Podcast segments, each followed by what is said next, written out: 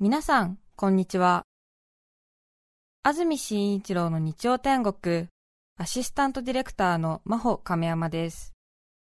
日戦のラジオクラウド、今日は707回目です。日曜朝10時からの本放送と合わせて、ぜひお楽しみください。それでは、8月8日放送分、安住紳一郎の日曜天国。今日は番組のオープニングをお聞きください。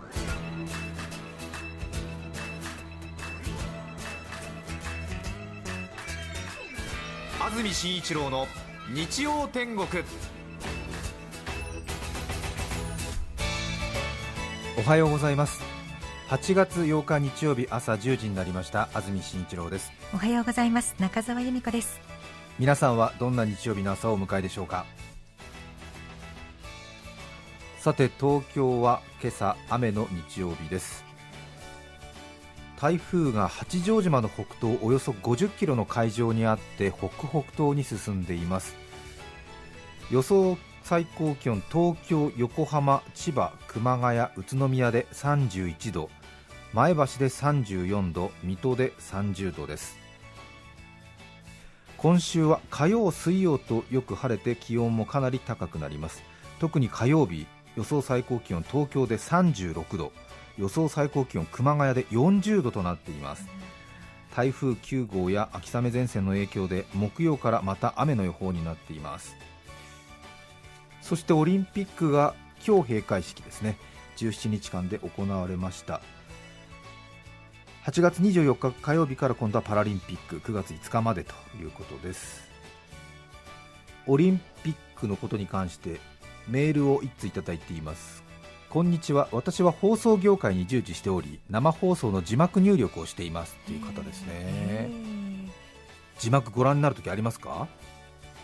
音を消して、えー、でもつけておきたいときは頼りにしてますね、はい、そうですよね、えー、この方はどこの放送局にお勤めなんでしょうかね、ね、気になりますね。そこはさすがに書いてくれてませんけど TBS テレビもですね14階かな？字幕制作室っていうね大きな部屋がありますよ。字幕入力とは放送音声を一言一句正確に聞き起こすというものです。ドラマとかね出てますよね。ドラマも出てますし生放送も出てますよね。そうあれ生放送でつけるの大変なようですけどね病院や飲食店などテレビの音声を聞きづらい環境で字幕が表示されているのを目にしたことがあるのではないでしょうか。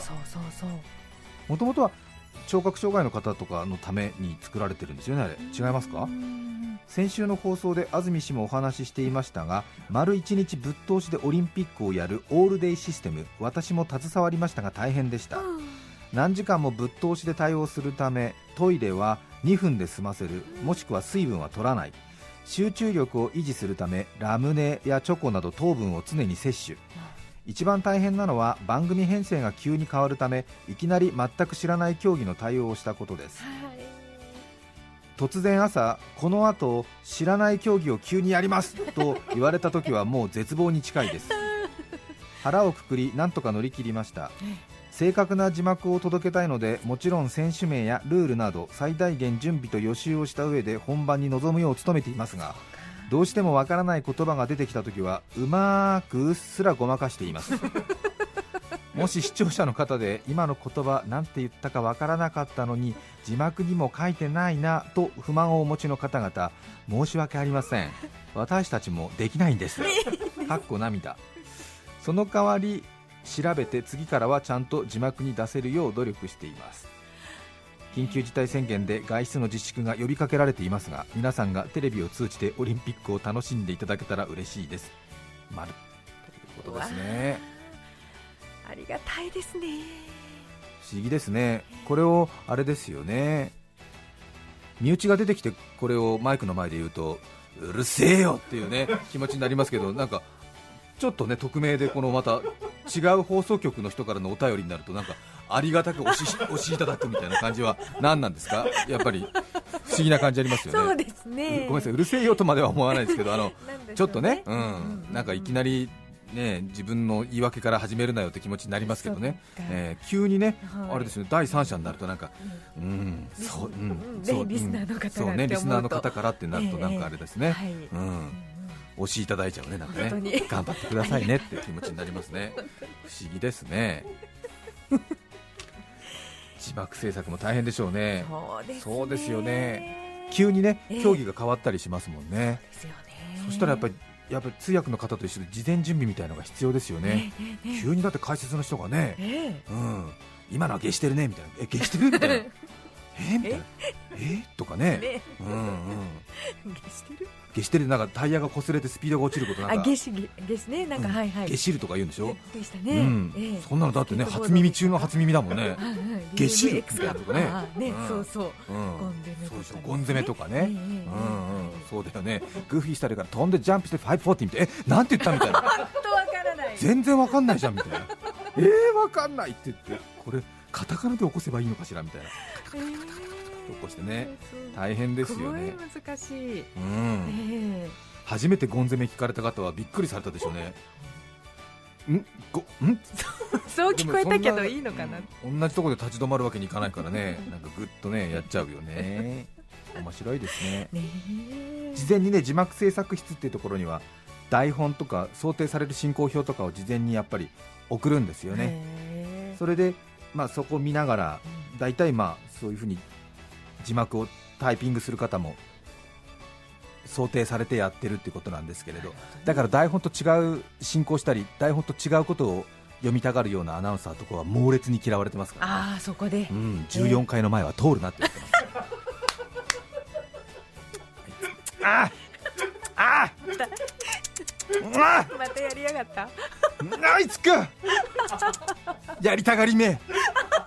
台本外したがり野郎だなっていうことでしょ。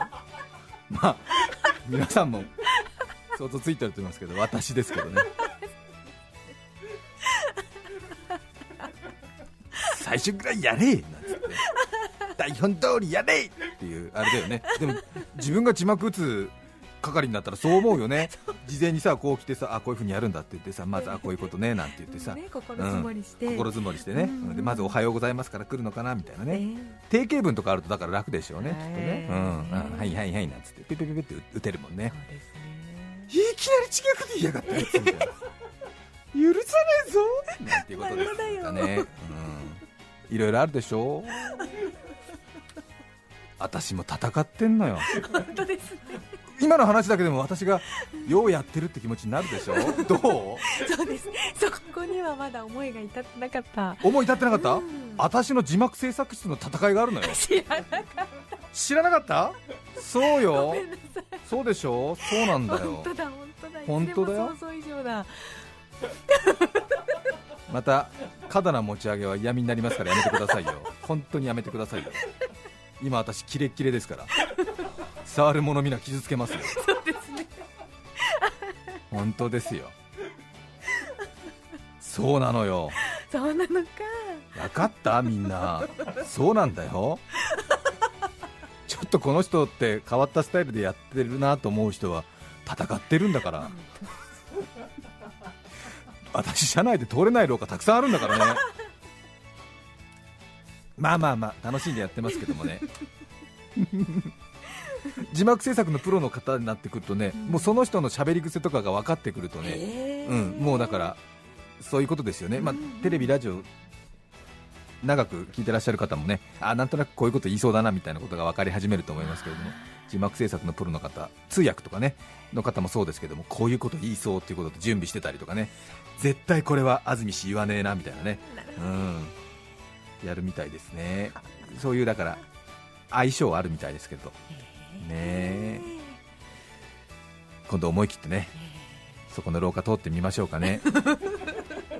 差し入れなどしてね。そうね。え。っとほらあとテレビ見てる人からのクレームの電話を受け付けるね電話応対室ってとこもあるんだけどねそこの前も通りにくいアナウンサーがいますよやっぱりね、うん、まあ私ですけど。大変。だからもうええ会社のもうあれですよ建物の中の本当にもうあの配置しっかり頭に入ってるから、ここのエレベーターは使えねえなみたいな。どうぞなんあそこはねダメなんです私こっちのエレベーターで行きますからこっちのエレベーターで行きます。そう。でほらあと同じエレベーターに乗ってったらこの人が乗ってたら乗らないっていうのも決めてるじゃない。決めてません？皆さん。全部乗る？うんうん。まあ、チーンって開いてさ、ね、するとあ苦手苦手ね。ねちょっとね苦手ってのは、うん、できれば逃げたいそうそうそう。そうすると全然エレベーター乗れないで これもダメだ、うん、これどうぞ。あそうダメですこっちなんです。こっちあこっちなんです。なんです。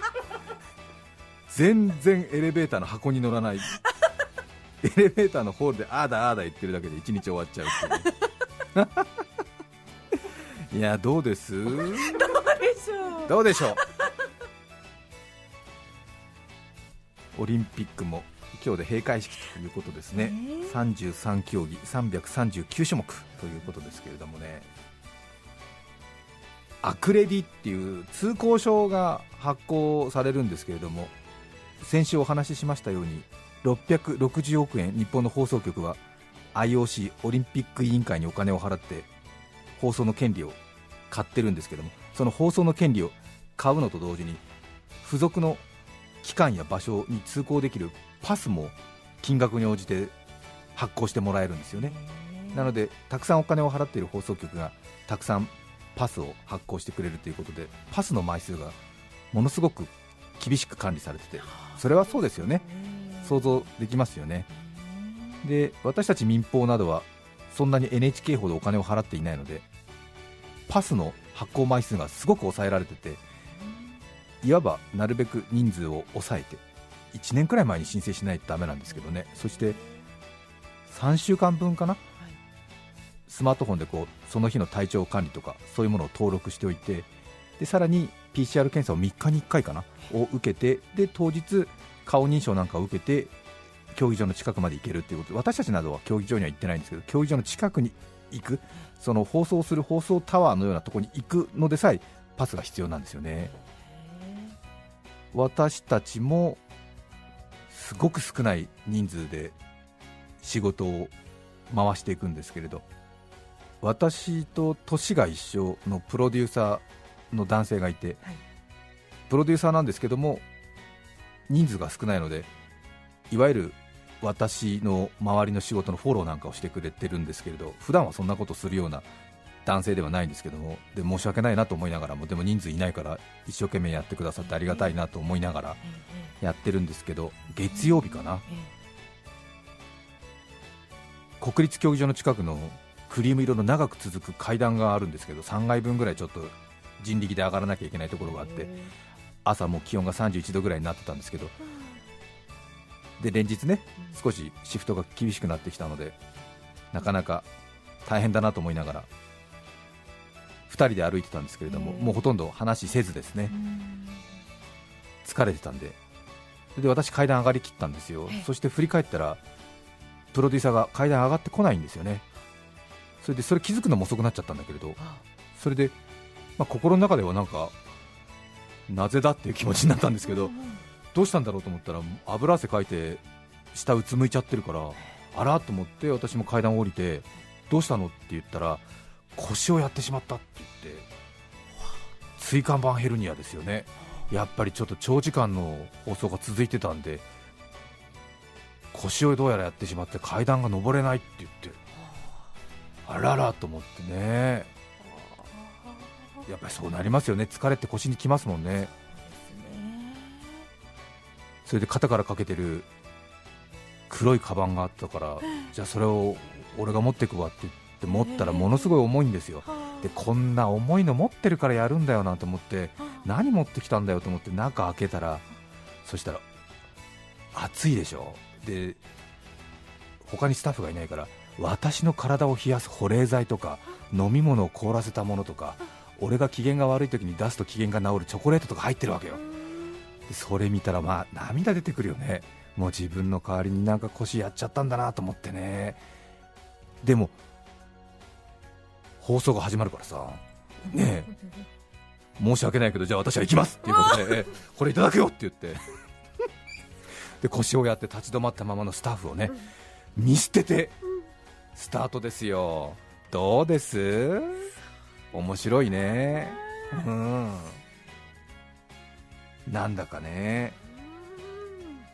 そしたらその後ねあのどうやら少しちょっと腰が復活してきたんで、椅子に座ったまま現場にいてね、はい、で全然立ち上がらないからなんかすごい往年の映画の大先生みたいになっちゃって。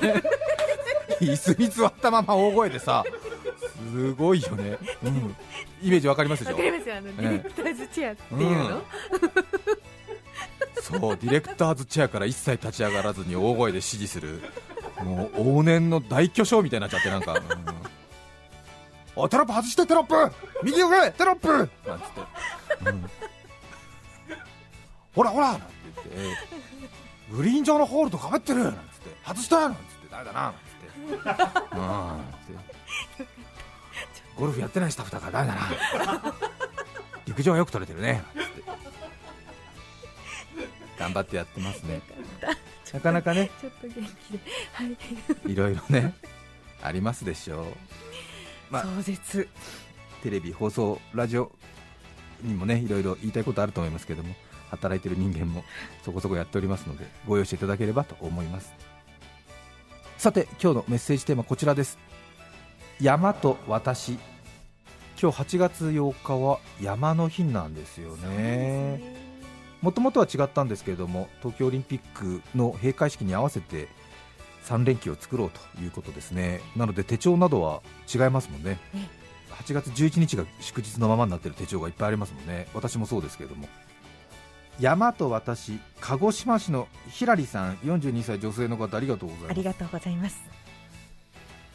今から10年以上も前鹿児島に転勤してきたばかりの頃新潟から主人の両親が遊びに来てくれて、うん、ついでについでにみんなで指宿の旅館に泊まりました。あいいですね。いいですね、新潟からご主人の両親が遊びに来た。ええそれはお喜びになったでしょうね、え。ー、それはそれは大きな旅館で大浴場に行くにも割と距離があります、えー、朝にもう一度ゆっくり温泉に浸かろうと早朝6時前に大浴場に向かっていたところ大きなリュックに山登り用のストックを持った重装備のおじさまとエレベーターで一緒になりました、ええ、こんな朝早く登るような山が近くにあるのかなととても気になり質問したんです。山登りですか？って。そしたらそのおじさまは買い物だけですと真面目に答えます、うん、そんな重装備で買い物だけ行く人がいるのかな？と心の中で突っ込みつつ初対面のおじさまに突っ込めるわけもなくはあそうですかと言っていたらエレベーターが1階に着き私は大浴場へ向かいおじさまはそのまま買い物へ出発されていました温泉に浸かりながらこんな朝早くあんな重装備で行くスーパーってどこだろうと思っていたのですがその話を部屋に戻り家族にしたらあなた指宿の大きな山買い物だけ知らない？と教えてもらいました無知って怖いですね。それ以来開門岳を見ると毎回おじさまを思い出します。山と私の花父でした。山と私。確かに開門岳っていうこういう名詞が頭に先に入ってないとね。そうですよ、うん、山登りですか？うん。開門岳ね。って言うと買い物だけですか？そうですね。ってなりますね。そうですか。いやえー、買い物だけ。そうなりますね。なりますね。えー、鹿児島の方ありがとうございます。嬉しいです。鹿児島の方よくねお便りくださいますよね。ありがとうございます。番組との相性がいいのかな？なかな。いいのかな？ありがたいです。ね、あんまり長崎とか来ないもんね。ああ、そういう、うん。そうです、ね、鹿児島とかさ、愛媛とかね、はあはあ、うんうん、多いね。そうですね。ありがとうございます。エコひいきしますね鹿児島のこと。しちゃいますかね、はっきり言っちゃってるけどね卵を持つ女さん女性の方ありがとうございます。山といえばアルプス。アルプスの本場スイスから毎週楽しく拝聴しています。えー、スイスからありがとうございます。少し前の放送でどういった脈絡でだったか山の多い土地ではよく標高を聞かれるという話題が上がったと記憶しています、はあ。ありましたね、ありましたね。挨拶代わりにね標高を聞かれるっていう、スイスもまさにその通りで、以前、友人に出身地の海抜は何メートルかと聞かれました、そうね、聞かれるんだね、あるんだな。やっぱりね、えー、標高高いところの土地ではよくあることなんだね、ね、うん、普通は出身地の名物聞かれるってのはね分かるよね、あそうなの？出身？ああなんて。え姫路？なんて。姫路城ね。なんて。美味しいもの何かある？なんて聞かれるけどね、ね。うん、出身地の海抜を聞かれます。私の出身地埼玉の海抜の高さなんて気に留めたこともありませんでしたが今の居住地がだいたい450メートルでしょ、関東平野か。どうだろう。埼玉100メートルくらいかな。などと想像しながらパソコンで調べてみるとなんと海抜15メートル。自分でも想像とのギャップに驚きましたが友人にはそれってむしろ海じゃんと笑われました何を隠そうこの友人スイスの山間部の出身で 1000m 以下は全部平地というやからやつにかかれば関東で人気の登山スポット高尾山もただの丘です。そうね高尾山って550メートルぐらい？うん、そんな地形の違いを痛感させられたのは登山の時です。私の体は海抜2000メートルを超えたあたりから酸素の薄さを察知し始め、2500メートルを超えると息も絶え絶え心拍数は常にマックス。冬の持久走よろしくドドドドドドドと必死で酸素を運ぼうと私の心臓は働くのですが友人の脈を測ってみるとトックトックとまるで軽いジョギング。この時ばかりはいつもなんか人間って不公平だなと腹が立ちます。1000m の差は大きいですね。そうなんねやっぱりその場所でね、はい、生まれた人は強いんでしょうねそうね。よく長距離の選手がねコーチトレーニングとかしますけどもね。そうですか。挨拶代わりにね、ね、出身地の標高聞かれるってなかなか日本人ではないもんね。ないですし私なんて浦安だからゼロとかそんな、うん、こともよく聞きますから。スイスの人にはだからそれは冗談というかもう鉄板のギャグみたいになるんじゃない、なんか、うん、どんな反応か言ってみたいぐらい、ね、出身地の海抜はなんつって。多分ゼロ。海じゃん。ゼロって海だよみたいな。どういうこと、うん、どういうこと？っていう、うん、最低でもやっぱりあれでしょ。7800欲しいんでしょやっぱりね。ね、うん、1000メートル以下は平地って言ってたもんね、うん、そうかそうか。ねねまあね千葉はだからこそいいんですよ。そうですよね。千葉はだって平たいからね。便利だもんね。千葉はいいですよそうですよね、えー、縄文時代から人住んでるんですもんだってね。すごいんですよ。そうそうそう。ね立山のところはね、えー、本当はね良かったですもんね。家康が意地悪しちゃったから大変なことになったけどね。あ皆さんご存知ですか？千葉の話。